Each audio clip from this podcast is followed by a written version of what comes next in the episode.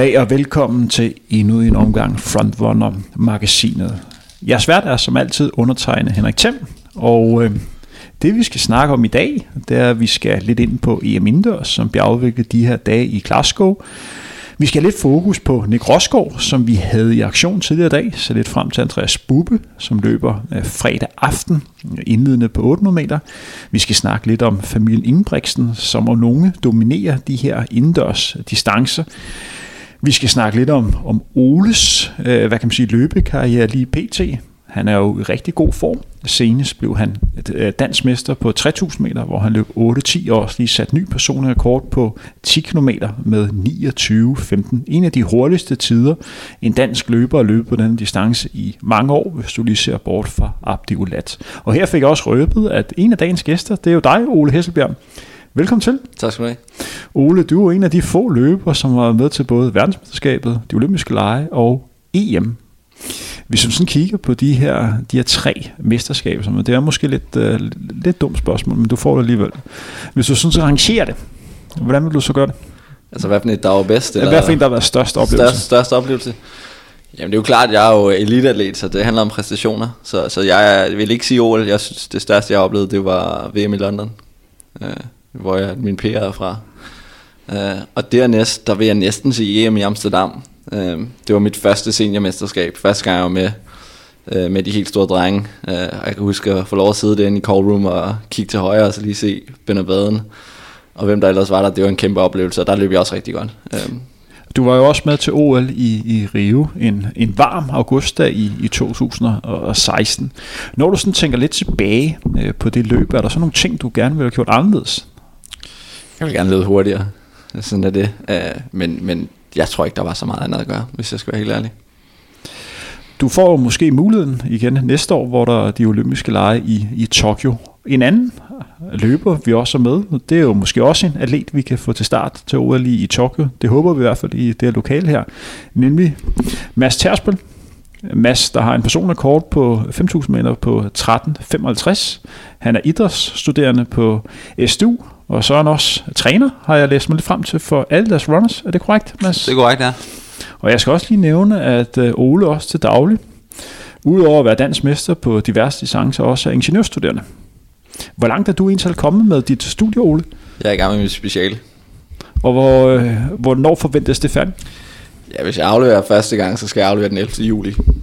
Og for de øh, lyttere, som er interesseret i at blive lidt klogere på, hvad, hvad du skriver om, kan du så røbe det lidt? Jeg skriver om udviklingen af et medicinsk device, et kateter.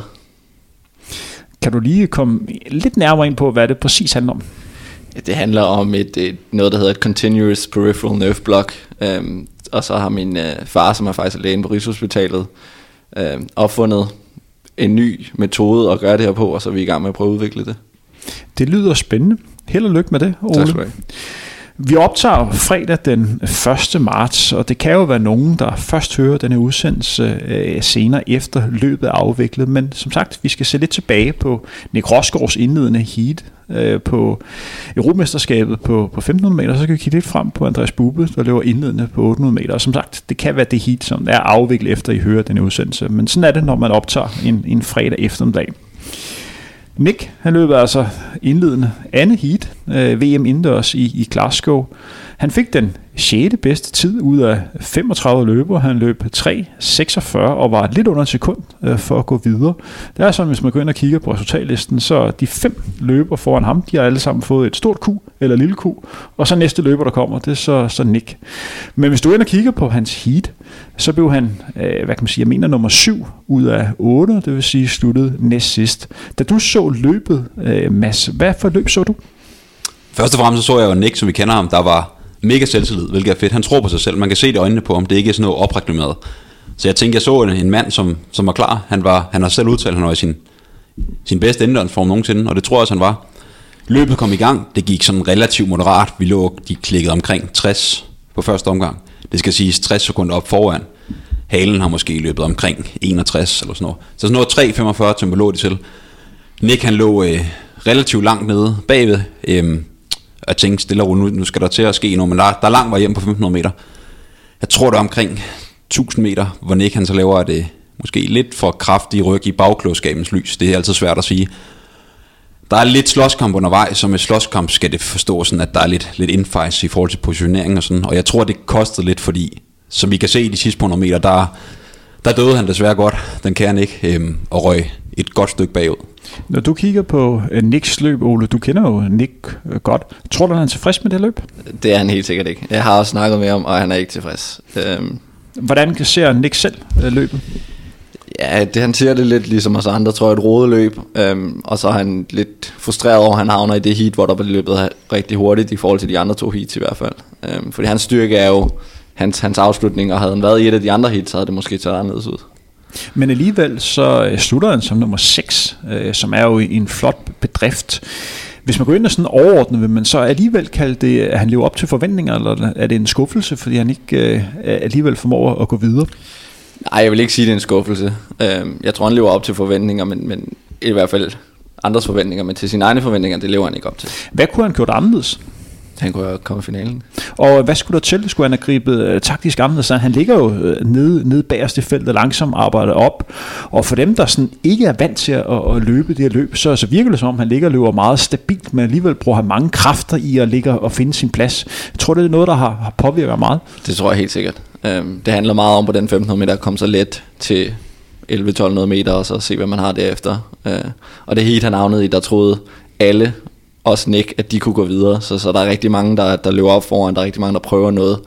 Hvis du kigger på de to andre heats, var det lidt mere afventende. Der var ikke helt lige så mange, der, der troede på det. Men havde det været, havde det været bedre for, for Nick at være som i første eller tredje heat, som bliver vundet i, i en tid, som er langsommere end det, som, øh, som Nick løb i? Det tror jeg helt sikkert. Han løb jo et heat sammen med Jakob Ingebrigtsen, som, som lå og kørte den øh, stort set øh, fra spids, og så meget overbevist ud øh, til, til sidst. Hvad er argumentet for, at han går op og vælger at køre den fra spids, at han skulle løbe 3000 meter i, i en time senere? Det er jo lidt af en belastning, og han laver for kroppen. Hvorfor går han op og løber på den måde? Ja, mit var bud af, at han vil op og løbe et tempoløb, så han skulle slippe for de der rigtig hurtige sidste par omgange, så han kunne måske slippe for at komme ind i den fuldstændig anden zone. Hvis vi sådan lige øh, skubber lidt for Jakob, for han kommer ind på senere, så igen har fokus på, øh, på Nick. Hvordan ser I Nick som, øh, som løber? Hvad er, hans, hvad er hans styrke? Han beskriver sig selv som en god mesterskabsløber. Hvad vil det sige at være en god mesterskabsløber, Mads? Det vil sige, at øh, man kan sige, at der er dem, der fokuserer kun på, på tider, og det gør størstedelen af motionisterne i Danmark. De fokuserer kun på tider. Så er der mesterskabsløber, det er jo det, det et eller andet sted handler om inden for eliteløb. Og det Nick han specielt er god til, det er netop, at han ikke tænker tider. Tider, det er en, en måde at komme til de store mesterskaber på. Så det siger faktisk kravet til, til EM indendørs, det var 3.45.0. Så det er sådan set irrelevant. I går så han løber 3.31, der løber 3.44.9. Bare du kommer med, for så kan alt ske. Nick han er rigtig, rigtig god til at positionere sig selv. Han er hurtig til sidst, og han er god til at finde sin plads. Han fylder meget, og han, han har en udstråling, som gør, at det er en karisma, som skaber noget respekt blandt sine medløbere. Det er ikke den der lille engelske skoledreng, der dårligt tør at, at kigge ind i kameraet, når han står der. Det er tunge ud af munden og dræberøjen, og så kører det. Men hvad mangler Nick alligevel øh, for at gå videre sådan en dag som i dag, udover, det siger sig selv, at løbe lidt stærkere? Jo, men han mangler jo lidt generelt, hvad kan man sige. Nick han løb øh, en fin PR her for nylig, han løber, jeg kan ikke huske præcis, 3, 43, 3 eller sådan noget. Øhm, man kan sige, at nogle af de drenge, han løber mod, de har løbet 3.30'erne lav, og Jakob har løbet udendørs, han har løbet 3.31. Han mangler måske en lige lidt større kapacitet, sådan at han har et større overskud undervejs, netop når der kommer de her slåskamp, fordi de koster, de koster energi, både aerob og anaerob, sådan at han har energien til at rykke til sidst, når det gælder. Øhm, så generelt, bliver en hurtigere løber, så har han også bedre muligheder for at være med, når det gælder. Men det er jo nemt nok at, at sige, at han skulle have øh, gribet løbet anderledes an. Men hvad, hvis vi sådan er helt konkrete, hvad burde det sådan ikke have gjort, øh, for at det havde været et andet resultat? Var det simpelthen at lægge sig længere frem, lægge sig bag Jakob? Nej, i dag, der tror jeg faktisk, at havde han løbet til stregen, og ikke sluppet og givet lidt op mentalt, som jeg også har snakket med ham om, at han siger, at til sidst så løber han bare og har ondt af sig selv. Der... Og det kommer efter 1100 meter, hvor man kan ja, se, det kommer cirka efter 1100 meter. Og hvis han har gjort det færdigt, så har han også fået de syv ting i del, som han skulle bruge for at gå videre. Og det er simpelthen der, hvor han begynder at få det hårdt, hvor han kan mærke, at jeg kan simpelthen ikke følge med mere. Ja, han slipper fronten, og, og han kan se de der direkte kvalpositioner løbe væk. Øh, og så er det jo svært og have overskud til at tænke på, om jeg skal også huske på de andre heats, så jeg skal huske på, at hvis jeg nu løber hurtigt nok, kan det ske. Øh, hvis han lige har haft fokus så, så tror jeg også, han havde været med videre. Fordi som sagt, han var gået i finalen, hvis han bare slog en til af de løber, der, syv øh, tiendedele. der, lå, der lå foran. Fordi alle andre, der var foran i det hit, kommer altså til at løbe øh, finale i, i morgen. Hvis vi sådan lidt, går lidt videre, så kigger vi på den her finale i, i 1500. Vi havde jo lidt drama i en af de andre heat, hvor at Philip Ingebrigtsen, øh, Jakobs storebror, han blev disket. Hvad skete der i det løb, Mads? Jamen, der sker jo det, at det er jo, han bliver disket, det regler er regler, så man kan ikke gøre så meget ved dem. Man kan, kun, man kan selvfølgelig gå og æve sig i bagklodskabens lys, men som jeg lige husker det, så kommer han til at træde en lille bitte smule på savn. Altså han kommer til at, og man må ikke træde på den forkerte side af savn. Og savn skal siges, det er sådan en lille ting, der markerer inderbanen. Det vil sige, du må ikke træde på den forkerte side på, på infield, så at sige. Og det gør så, at han bliver disket. Vi ser det ikke underløbet direkte. Jeg lagde i hvert fald ikke mærke til det. Det var først efterfølgende, at pludselig det kom op, den her video med, at øh, Philip desværre blev disket.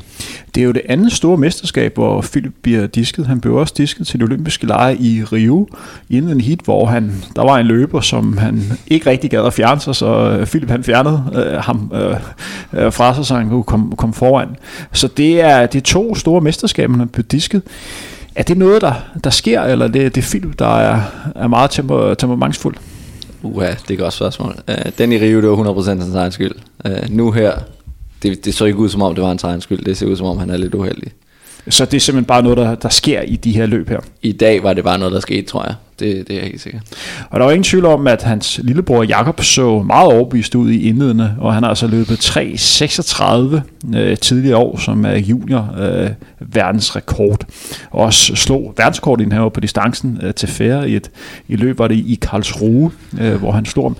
Er det favoritten til at, at vinde 1500 meter, eller er der måske en, en outsider i øh, den polske forsvarende mester, Marcin Lewandowski? Hvordan kigger du på det, Mads? Jamen altså, det er klart, at Jakob han har jo en opadgående kurve, og han har gjort nogle meget, meget imponerende ting. Men indendørsløb, det er bare anderledes. Øhm, og i, umiddelbart, ja, så ser jeg Jakob som favorit, men en, en som ligger i den, en hårdspids efter, ifølge mig, det er Martin Lewandowski. Vi snakker altså om en mand, som har taget medaljer indendørs og udendørs, både 800-1500 meter, en meget, meget faren rev, og så er han hamrende hurtig. Hvis løbet det bliver langsomt, så snupper han Jakob. Fordi hvis man, hvis man kigger på Jakob, han, han, han ser jo ikke stor ud øh, som løber, så det er jo, øh, man kan jo godt forestille sig nogle af de lidt større drenge, for sådan en som Marcin Lewandowski og, øh, og nogle af de andre. Der er også nogle franskmænd, som løber stærkt, at de måske lige prøver at skubbe lidt til ham og, og lige vise, at øh, jeg skulle stærkere end dig. Altså, kan det være taktikken for at slå Jakob? Det kunne det sagtens. Det vil jeg sige, det er lidt ufint, men det kunne det sagtens være. Det bliver i hvert fald øh, spændende at se. En anden ting, vi lige skal have fokus på, som sagt, Jakob kvalificerer sig også til finalen på, på 3000 meter, som hans ældste storebror Henrik også øh, kvalificerer sig til et løb, der bliver afviklet, hvad er det, søndag, øh, der er finale på, øh, på 3000 meter. Men Jakob han løber altså indledende på 1500 meter, så 3000 meter i halvanden time senere. Det er jo sådan 4,5 øh, kilometer, meget intensivt inden for, for kort tid. Hvad tror I, han har lavet imellem de to løb? Mads? Jamen, man kan jo joke lidt, som vi så snakker om, at Gert har givet ham en omgang tærskelintervaller i pausen. Ej, det har han selvfølgelig ikke. Først og fremmest fokus har været på at blive klar til at løbe den her 3000 meter, som lå en lille halvanden time efter. Så jeg tror meget hurtigt komme ud af ud af zonen, ud af medierne står og vil snakke med om det ene eller andet, så hurtigst muligt få en kort lille nedjog, lige for at få det værste laktat mælkes ud af benene. Få lidt vand i hovedet, øh, måske afhængig af hvad tiden har været, lige få benene hævet en smule, smidt min nogen kan godt lide at bruge sådan nogle såkaldte recovery boots, som ligesom, hvad skal man sige, øger blodgennemstrømning. Det ved jeg ikke, om han har brugt det, eller føler, det virker, men få jogget en smule, og så også mentalt gør sig klar på, få en for kort opvarmning, og så, så kører vi igen. Hvad havde du gjort, hvis det var dig, Ole? Ja, lidt det som Mads siger, jeg tror at fokus skal være på at komme hurtigt ud igennem uh, mediezonen. Jeg tænker, der er mange, der vil stå og prøve at hive fat i ham. Uh, så komme hurtigt ud, og, og så bare få slappet af og jogget lidt, og så ellers så tror jeg ikke, han har lavet det store. Men det bliver i hvert fald øh, spændende at, at, at følge ham her senere i weekenden. Tror jeg, han vinder dobbelt, dreng? Tror jeg, han napper både 15 og 3000 meter? Skal jeg sige ja? Hvad, hvad siger du, Ole? Jeg synes, han så lidt træt ud på den træer der. Jeg, jeg tror ikke, han tager dobbelt. Det bliver i hvert fald øh, spændende at følge. En anden løber, vi skal snakke lidt om, det er jo en anden dansker, vi skal have aktion, nemlig Andreas Bube, der senere i dag, nærmere præcist øh, 10 minutter i 9, løber første heat på, på 800 meter, og skal dermed forsvare sin sølvmedalje for det mesterskab, som var for, for to år siden. Han er kommet i et indledende heat, hvor han blandt andet skal løbe mod Tuga øh, for, for Bosnien, som har en så god personrekord som 1.46.33.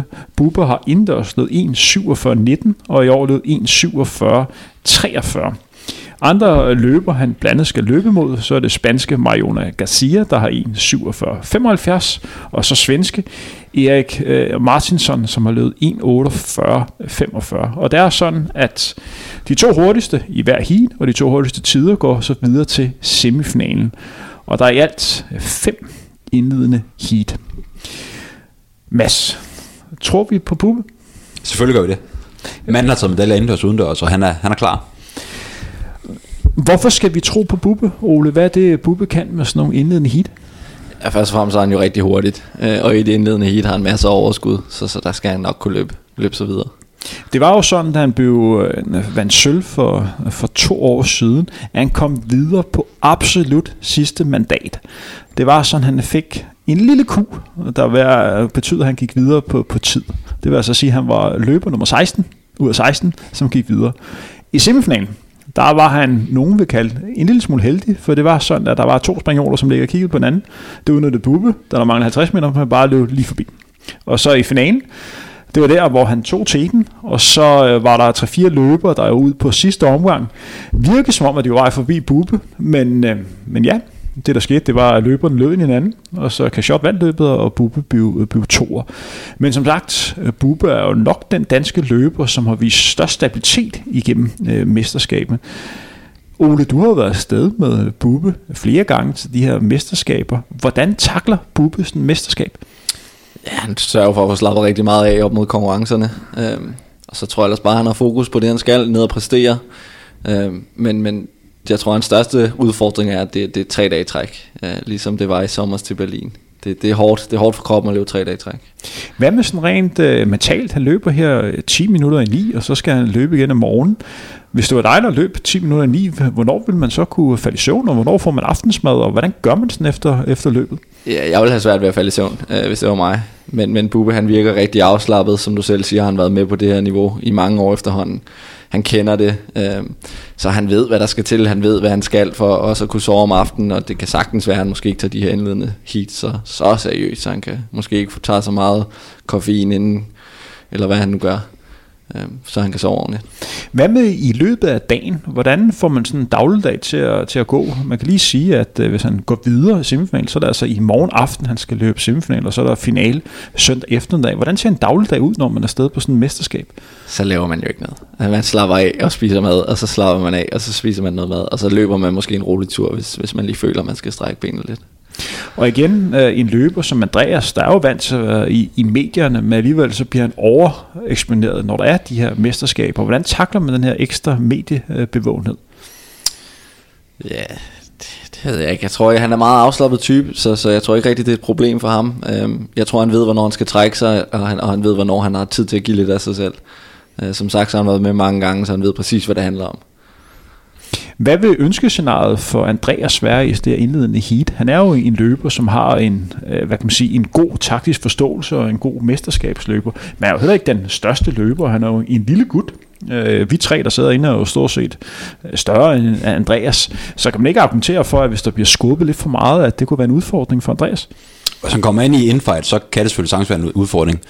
Deraf så er dit spørgsmål, så vil jeg også hen til, at han vil jo helst undgå et, et løb, som et, går for hurtigt, og to, der er for mange slåskamp. Det vil sige, at han kommer igennem et løb, hvor han ikke har for mange fights, og samtidig han ikke skal bruge alt for mange kræfter, fordi som Ole så fint nævnte, han skal løbe tre, forhåbentlig løbe tre dage i streg. Det er så hårdt, så hvis han ikke kan, skal ligge og løbe 1,46 høj, 1,47 lav, hvilket er rigtig, rigtig hurtigt, så vil det være fordelagtigt. Så et løb, som øh, der ikke er for mange slåskamp, det er selvfølgelig ønskescenariet, og det ikke går for stærkt, så han kan bruge sin helt fenomenale fart til sidst. Hvordan forbereder man sig til, at man skal løbe sådan tre dage i, i træk? Øh, er det, øh, skal man have en ekstrem god udholdenhed, eller skal man være god til at kunne koble af, eller hvordan, øh, hvordan klarer man det sådan rent fysisk for at komme igennem sådan tre dage? Jamen, der er jo både en fysisk og en, og en mental del, og man kan sige, den mentale, som Ole også fint fortalte, så Puppe, han er en afslappet fyr, han har prøvet det mange gange, og erfaringen, det betyder bare alt på det her niveau. Øhm, fysisk så er det selvfølgelig at have akkumuleret nok træning over tid, altså over mange år, sådan at man kan restituere sig fra dag til dag, fordi man kan sige, verdens bedste 800 løber. Jeg kan huske Nick Simmons, dengang han var rigtig god. Han har taget metal til VM og løbet 1,42 høj. Han sagde, at vi finder faktisk ikke den 800 løber, der kan løbe 800 meter bedst. Bare en gang her nu. Vi skal finde den, der kan løbe runder, den der kan løbe tre streg, og der er du nødt til at have en, en vis form for udholdenhed, en vis form for restitutionskapacitet til at være klar på tredjedelen. Fordi et eller andet sted indledende semi, det er sådan set det er fuldstændig ligegyldigt. Det er bare for medierne. Det er bare for at adskille foran for bukkene. Det er tredje dagen, der gælder. Hvis vi går ind og kigger på, hvordan man løber det optimale 800 meter øh, løb, fordi vi, de distancer, som du typisk øh, løber, Ole, der kan man argumentere for, at det er en fordel, at man løber det, man kalder negativ split. Det vil sige, at man løber den sidste halvdel hurtigere end den første. På en 800 meter er det vel lidt anderledes, ikke? Jo, men jeg tror mere vigtigt er, at det er, hvem, hvem man snakker om. Det er meget individuelt. Øhm, jeg tror, jeg håber ikke, han trækker Kramer for eksempel i semifinalen. Øh. Fordi det er jo den løber, som har den, den næst hurtigste tid øh, i år i Europa. Han har løbet 1.46.52. Han fik sølv sidste år ved Europamesterskabet i Berlin. Vi skal lige nævne, der er en brite, der hedder Thomas Staines, som har den hurtigste tid af 1.46.27. Han stiller ikke til start. Han opholder sig i, i USA og en del af deres, øh, hvad kan man sige, stævner øh, derovre. Men hvad er det, Andreas Kramer han er øh, for løber? Ja, men han er en stærk løber, han er en udholdende løber, han er en, der godt kan lide at løbe hurtigt fra spids. Og det kan han sagtens gøre tre runder i træk. Er det favoritten? Det vil jeg umiddelbart sige, det er ja. Specielt nu vi ikke har mesteren med. Vi har ikke vores gode polske ven Kashot med. Han har ligesom taget en del titler ind også. Og det er sådan, jeg snakkede med Andreas før han tog afsted, hvor jeg spurgte lidt til hans forventninger, og han sagde sådan, at Først og fremmest skal jeg videre for indledende hit. Derefter kan, kan alt ske. Så spurgte jeg lige ind til Kashot, hvorfor han ikke var med. Så sagde han sådan, at det er som Kashot, han har vundet alt, hvad der er at vinde. Men han mangler en ting. Han har faktisk aldrig været i en olympisk finale på 800 meter. Så lige nu er han faktisk startet helt forfra. De begynder at finde ud af, at der er ting i hans løbeteknik, som kan optimere. Så man typet så er han helt nede på stadion, hvor han begynder at lave gående øvelser for at kunne øh, vinde vende kroppen til at løbe på en ny måde. Øh, og, og det kan virke øh, sådan lidt, øh, lidt alternativt, når man har en løber, der trods alt har et, et verdensklasse øh, niveau. Men det kan måske også det, der gør, at han kan finde ny motivation til at kunne, kunne rykke sig øh, mere. Men han havde jo nok været favoritten ved det her mesterskab. Han har jo haft flere titler på indendørs øh, både til verdensmesterskabet og til Europamesterskabet. Men han mangler, som sagt, en, en OL-finale, så det bliver spændende at følge hans udvikling. Før vi sådan går videre, lige øh, ganske kort, Mads får puppet medaljen. Ja. Ole? Det gør han. Det bliver spændende. Som sagt, det er søndag eftermiddag, hvor vi skal finde ud af, om Andreas Bubbe endnu en gang får en medalje hjem til, til Danmark. Vi skal kigge lidt tilbage, Ole. Det var jo sådan for, for 14 dage siden, der løb du de danske mesterskaber på, på 3000 meter. Ja. Øh, hvor at, det var et løb, hvor at, øh, du og din holdkammerat Andreas Lindgren og Peter Glans, I havde snakket lidt om, at I skulle prøve at klare kravet til det her mesterskab, som, som øh, krævede, at I løb under 8.05. Du stillede op i en uge efter, du havde løbet ny personrekord på 10 km landevej. I løb i, øh, i Holland, hvor du havde løbet 29.15. Øh, kan du huske, øh, hvad for en stemme du havde i kroppen, øh, da du varmede op? Hvordan følte du dig, du havde det? Ja, under opvarmning havde jeg det egentlig godt. Øh, jeg prøver ellers at lade være med at tænke over, hvordan jeg har det på opvarmning, fordi det spiller som regel ikke så stor en rolle på, på selve løbet. Øh, men jeg havde det godt, og jeg troede på, at vi skulle ned og løbe 8.05. Øh, Mads, da du kiggede på det, og du har jo været også en del af gamet i mange år, hørt, der var sådan tre løbere, der, der sammen ville prøve at klare det her EM-krav. Hvad tænkte du så? Jeg tænkte, det er så fedt det der, dreng. Det, det er det, der skal til, for vi i Danmark vi når til de mesterskaber. Øh, men øh, tænkte du ikke, at der kunne måske gå konkurrence i det? Fordi det er jo sådan, jeg har jo også været løber, og jeg ved godt, at øh, lige så snart der skal uddeles medalje, så tænker man, ah, en ting er for bronze, men det er sgu lidt federe for kul. Var du ikke bange, der ville gå sådan lidt taktik i den? Om det er selvfølgelig klart, det er jo en konkurrence, det er det, det, er det de løber for. Omvendt, så kunne jeg også forstå på drengene, og havde også indtryk af, at det var vigtigt at prøve at ofre sig selv lidt her i forhold til at komme til EM, fordi en EM-deltagelse vægter, tror jeg alle som enige om, højere end en DM-guld, indendørs i hvert fald. Men Ole, du sidder jo her, og ikke uh, til EM, så, så det er jo ens betydende med, at du ikke klarede kravet. Du vandt løbet ja. i, i 8-10 og fik endnu et dansk mesterskab på, på, på CV'et. Meget direkte spørgsmål. Hvorfor kom du ikke under 8.05? Hvad gik galt? Jeg tror faktisk stadig, jeg var træt efter den 10'er, ugen, ugen for inden. Øhm, jeg har lavet meget lidt specifik træning øh, Jeg har fokuseret på min udholdenhed, så det at gå ned og bank, også bare det en hurtig 10 af, det, det kostede sgu lidt i kroppen. Øh, og jeg snakkede lidt med Peter, og han har det lidt på samme måde. Han har heller ikke lavet noget specifik træning, og han var også træt for sin, sin træer. Så, så når man ikke har trænet og er klar til at løbe hårdt, så tager det også bare lidt længere tid at komme ovenpå. Du blev trods alt dansk mester i de her 8-10 en tid, som du også har løbet en lille måned før i, i Jødeborg.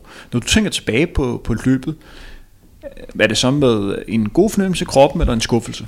Nej, jeg er skuffet. Jeg havde helt klart regnet med, at vi skulle løbe under 8.05. Jeg havde faktisk også regnet med, at vi skulle løbe væsentligt hurtigere end det. Mads, når man går ind og kigger på det, synes du det er en skuffelse, at vi trods alt ikke fik en, en løbe med til EM på, på 3.000 meter? Ja, det synes jeg. Jeg var faktisk sikker på, at der i hvert fald var to af de tre drenge. Man kan sige, det er altid svært at få fuldt hus, men i hvert fald to af dem vil komme med.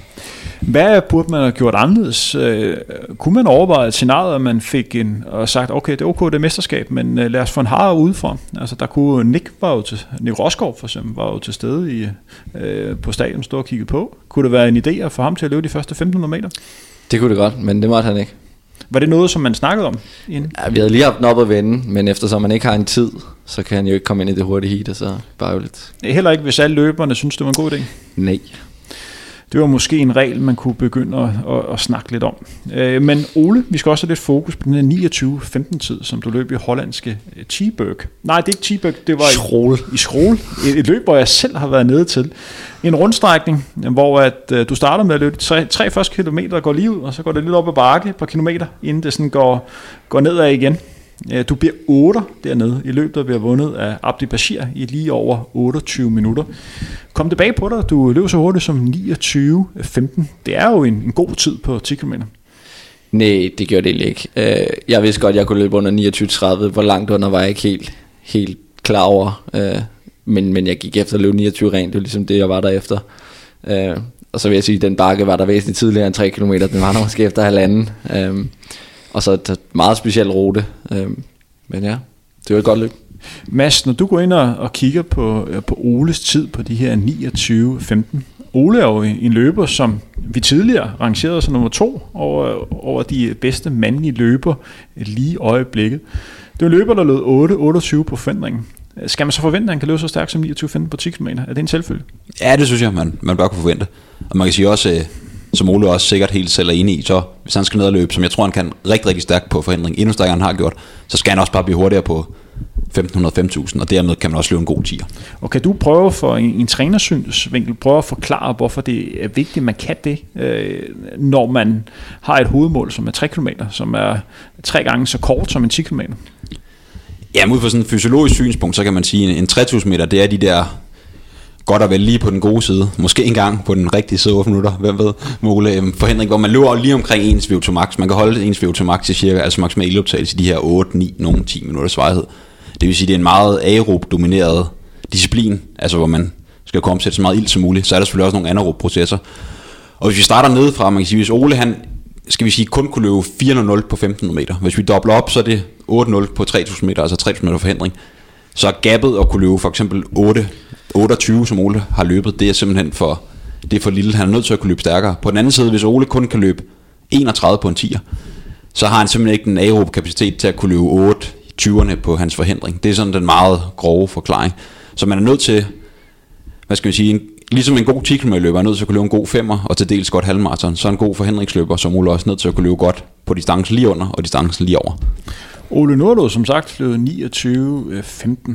Den her 10 km distance, er det egentlig noget, du synes, der er sjovt at løbe? Jeg synes faktisk, det var meget fedt, øh, og jeg kunne godt overveje at gøre det igen. Både på landevejen, men, men måske også ind på banen. Hvad er det, der motiverer dig med at løbe denne distance? Det ved jeg ikke. Jeg, jeg tænker, at den der 29 grænse kunne være sjov og, og sjov at løbe under. Øh, lidt mere på landevejen, fordi på banen, der skal det fandme kunne lade sig gøre. Det er jo 25 omgang på, på banen. Øh, hvad har du gjort anderledes rent træningsmæssigt i forhold til at komme herned? Det er jo et gevaldigt ryg, du har fået på, på 10 km. Det er simpelthen, fordi du ikke har løbet nogen distancer. Jeg har jo ikke løbet 10 km i 5 år eller sådan noget, så det er måske derfor. Nej, jeg har trænet lidt anderledes i år. Øh, kørt lidt mere submaximal træning. Øh, fået slappet af på intervallerne, hvis man kan sige det sådan og ikke løbet mig selv i smadret. Så har jeg undgået en rigtig, rigtig mange sygedage, som jeg ellers har haft store problemer med. Men hvis vi ind og kigger på øh, løbestatus øh, lige nu, som sagt, der er jo meget fokus på de danske løber. Vi har verdensmesterskabet i cross, øh, der bliver afviklet den 30. Marts i Aarhus. Udover at du har sat en flot ny personlig rekord på artiklen med de her 29-15, så har vi også haft Thijs Nihus, som løb 1-3-31 på halvmarathon. Per Glansby nummer 6 til E-Cup i cross, som også er et, et godt resultat den løber, som nogen måske vil forvente vil blive bedste dansker til verdensmesterskabet, Gros øh, Abdiolat, han har ikke vist, hvad for en form han er i lige nu, men generelt ser det jo positivt ud for de øh, danske øh, løber. Er det på grund af, at vi bare er inde i en positiv udvikling, eller på grund af, at folk er ved at gøre sig klar til det her mesterskab? Hvordan ser du det, Mads? Først lige en lille sidenote. Abdi han løb faktisk en 8 km i Tyskland for noget tid siden, hvor David Nielsen satte rotekort, og jeg mener Abdi løb 22.50. Så lidt fart har han i benene, selvom han helt sikkert godt vil løbe stærkere. Og hvis vi omregner det, så svarer det til en tid på 28 højt, 29 lavt eller sådan noget på, på en 10 km. Noget af den stil. Ja, så hvis vi kender Abdi, så er han bedre næsten, jo længere det går. Han, øh, var det en femmer, så har han nok ikke gjort det voldsomt godt. Så ja, det gør det i hvert fald. Øh, så han er også vist, han er ganske godt løbende. Ja, han er. Det, det tror jeg. Hvordan kigger du på det, Ole? Er det bare, man kan forvente, at, at vi bliver bedre, eller, eller fordi at folk har fokus på det her verdensmesterskab i cross?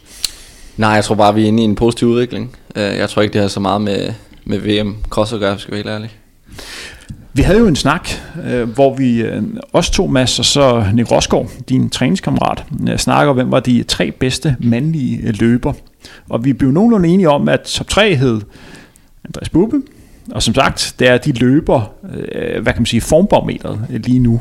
Andreas Bubbe, Ole Hesselbjerg, og så nummer tre var vi lige usikre på, om det var øh, Thijs Nihus eller Abdi Olat. Det var det, vi blev enige om. Hvis vi sådan breder den lidt ud, og så tager, så tager kvinderne med øh, i, øh, i, i det store billede. Mads, det er jo øh, dig, der i princippet bliver bydet ind her, fordi Ole er lidt med. Er der nogen kvinder, der skal ind i det her øh, top 3? Jeg synes kun lige nu, der er et navn. Hun hedder Anna Emilie Møller. Er, hvor ligger hun hen? Er hun øh, foran Andreas, eller er det på en anden plads, eller på en tredje plads? Andreas han er klart kongen lige nu. Han har førstepladsen. Hun ligger på en anden plads, vil jeg sige, i forhold til hendes præstationer. Specielt over det seneste år, halvanden år, har hun virkelig vist nogle fine takter. Og øh, er Ole på tredjepladsen. Der er også en Nick Rosgaard, som øh, nævnte sig selv på en tredjeplads, og han løb trods alt 3, 43 indendørs. Du har også lige nævnt Abdullat, så er der også en Peter Glans, der blev nummer 6. Er det Ole, der er nummer 3?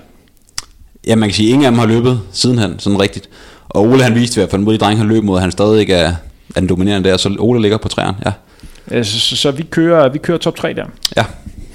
Så lad os øh, tage udgangspunkt i det. Lad os gå lidt videre med dagens program. Det var sådan også samme dag, som du løb øh, de danske mesterskaber i Skive på 3000 meter, blev du sat en ny verdenskort i Monaco. Det var sådan, at Julian Vanders, han løb 13.29 på 5 km øh, landevej. Jeg må altid tilstå, at det kom som lidt en overraskelse for mig, at det var en ny øh, verdenskort. Øh, jeg var inde og tjekke øh, på det, og den hurtigste tid, der er løbet på landevej, er 12.59 af Sami Kipketer tilbage i år 2000 ved et løb i USA i Carlsbad.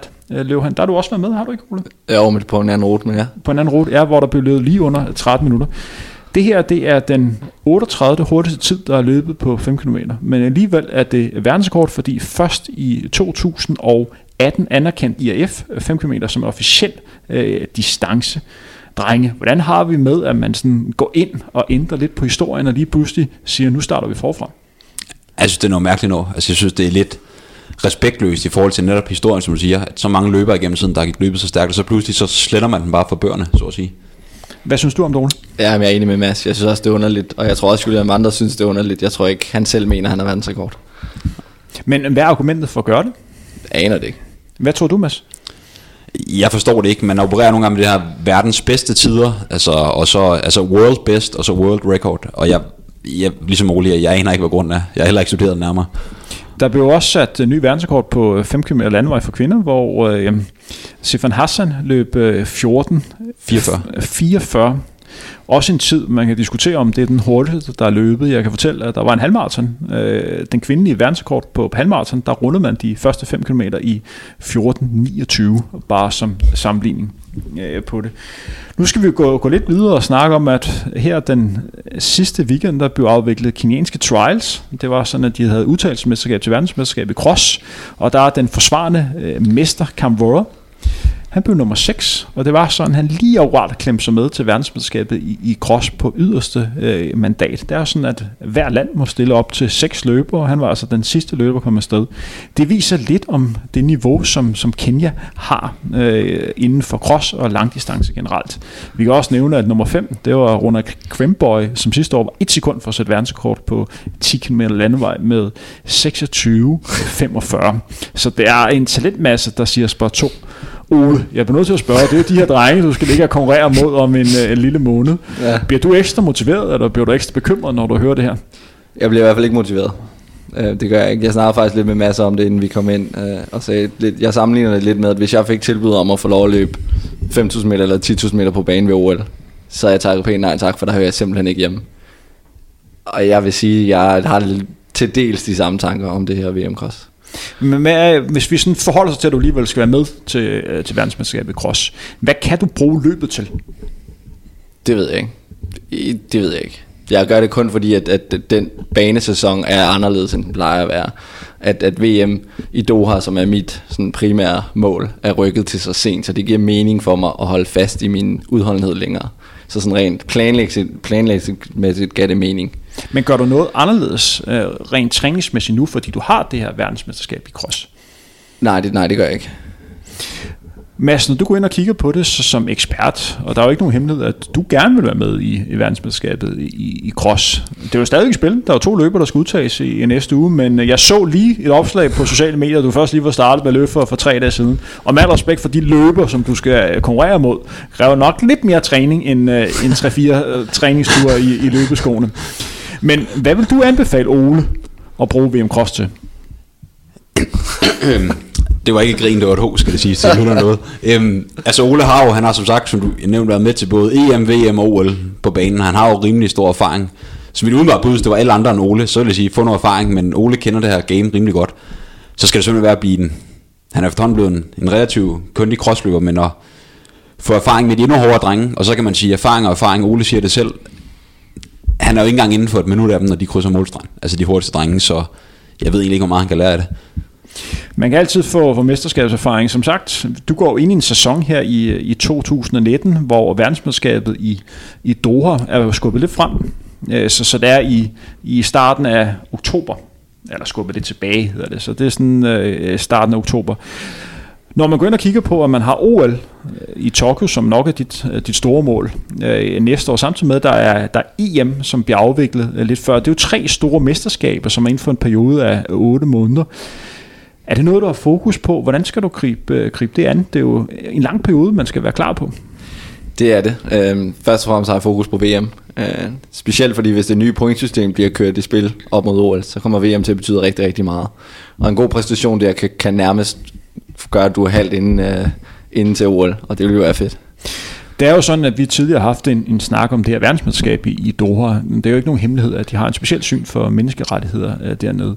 Du som atlet, Ole, er det noget, som du overhovedet har tænkt over? Ja, nu hørte jeg jo den udsendelse, øh, og har tænkt over det siden da. Øh, jeg, jeg kan ikke sige nej til at tage ned og løbe i Doha, men til gengæld vil jeg sige til min familie, at de skal blive hjemme. Mads, hvad, hvad tænker du, er det øh, den rigtige holdning, som øh, Ole har her? Det synes jeg uden tvivl. Som jeg også sagde i den podcast, vi lavede med, det var Anders Junge Ernst dengang, så Ole har trænet for det her de sidste mange år. Ikke kun her, men det er trods alt VM. Han, det er business, han skal ned og levere, han skal ikke tænke på alt muligt andet. Han har så, hvad skal man sige, så meget menneskesyn, at han netop flot siger til sin familie, at han synes, de skal blive hjemme og se ham hjemme fra, fra tv-skærmen af. Så ja, selvfølgelig skal Ole sådan og løbe. Alt andet er forkert. Og hvis man kigger i forhold til, til mesterskabet, du er vel ikke kvalificeret endnu, er du? Det er ikke, når jeg skal løbe 8.29. Så det er 8.29, der, der er kravet. Det skal gøres en gang, øh, så er du med ja. øh, på det. De andre år har du taget på træningslejr til USA i april måned. Gentager du det? Det gør jeg ikke, nej. Øh, dels på grund af mit speciale, og så dels fordi, at det er så sent, Doha, så, så jeg vil gerne vente lidt med at åbne min banesæson. For, for mest for den mentale del, tror jeg. Det er jo sådan, at du kun 4-5 sekunder for den danske kort på, på distancen, som Flem Jensen har. Det er jo sådan, at øh, jeg kender hans, hans træner, Henrik Larsen, øh, som trænede mange af de her 80'er-løbere. Og han nævner selv Flemming som måske det største talent, vi har, vi har haft derhjemme, og sagde, at det var den løber, der burde have haft en dansk rekord på 5.000 meter. Da han løb 8, 23, som rekorden er, der mente øh, Henrik, han var i stand til at løbe 13.15, 13.20 på, på 5'eren, for det mente han, det, det svarede nogenlunde til hinanden. Øh, kan du komme med et godt argument for, at du nakker den rekord i år? Ja, det kan jeg godt. I år har jeg fokus på det. I år er det et decideret mål. Jeg har to mål. Det er en VM-final, og det er en dansk rekord. Mads, tror du, det lykkes for Ole? Det tror jeg. Bare det Ole han fortæller, at han, han er jo en erfaren herre igennem trænet i mange år. Og han siger, at de ændrede lidt ting i træningen, nu han har mere fokus på udholdenheden. Det gør måske, at hans samlede kapacitet teoretisk set måske bliver bedre som løber. For Ole Havn, jeg tror ikke, det er teknikken, han henter noget på. Han, det er jo ser så nemt ud, når han løber. Så hvis han kan blive lidt stærkere aerobt, så tror jeg absolut, at han tager en dansk rekord. Så står der Ole, og ikke Flemming. Og hvis vi skærer det helt til benene, for mange af dem, der sidder og hører med her, er måske lidt usikre på, hvad du præcis, med, uh, præcis mener med, når du siger, at han mangler lidt aerob. Kan du sådan lige beskrive lidt mere? Er det bare flere kilometer? Ja, vi snart, du spurgte tidligere i udsendelsen omkring sådan en som Ole, der har løbet så fine tider, som han har gjort på forhindring, hvorfor han skulle kunne løbe godt på for eksempel en 1500 eller en 5000 meter. Og det er jo simpelthen hans, hvad skal man sige, hans evne til meget basalt sagt at omsætte og bruge mere ild, den bliver, den bliver bedre, den bliver forhøjet. Øhm, tænk ligesom en, øh, en klatre i cykling. Hvis ikke han kan omsætte rigtig meget ild, så kommer han altså ikke særlig hurtigt op til målstregen på toppen af Alpe Og hvis Ole han kan blive bedre til det, han får lidt bedre udholdenhed, eller han kan blive bedre til at ligge tættere på sin maksimale ildoptagelse i længere tid, så vil han også kunne løbe hurtigere på forhindringen, i og med at han ikke rigtig kan skrue på teknikken længere. Det bliver i hvert fald spændende at følge Ole. En ting, som jeg allerede nu har fået en del spørgsmål om i forhold til dig, det er jo efter din uh, tid, så er det jo nærliggende og uh, forestille sig, at du måske går lidt længere op i distance. Sådan en halvmarathon og maraton, er det noget, som uh, ligger i fremtiden for Ole Hesselbjerg? På et tidspunkt vil jeg gerne løbe maraton. Det vil jeg, men jeg skal være færdig med min banesæson, eller ikke min banesæson, min banekarriere først. Og, uh, hvis og vi du har... kun 14.